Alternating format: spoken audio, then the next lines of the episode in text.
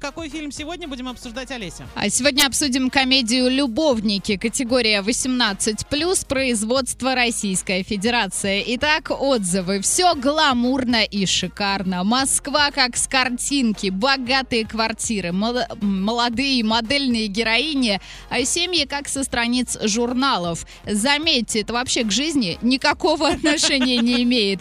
А шутки, кстати, плоские, совершенно не смешные. Самое смешное, на мой взгляд, то, что гинеколог боится женщин. Можно только посочувствовать. Ну да, это правда грустная история. И еще один отзыв. Данная лента затрагивает стереотипы общества.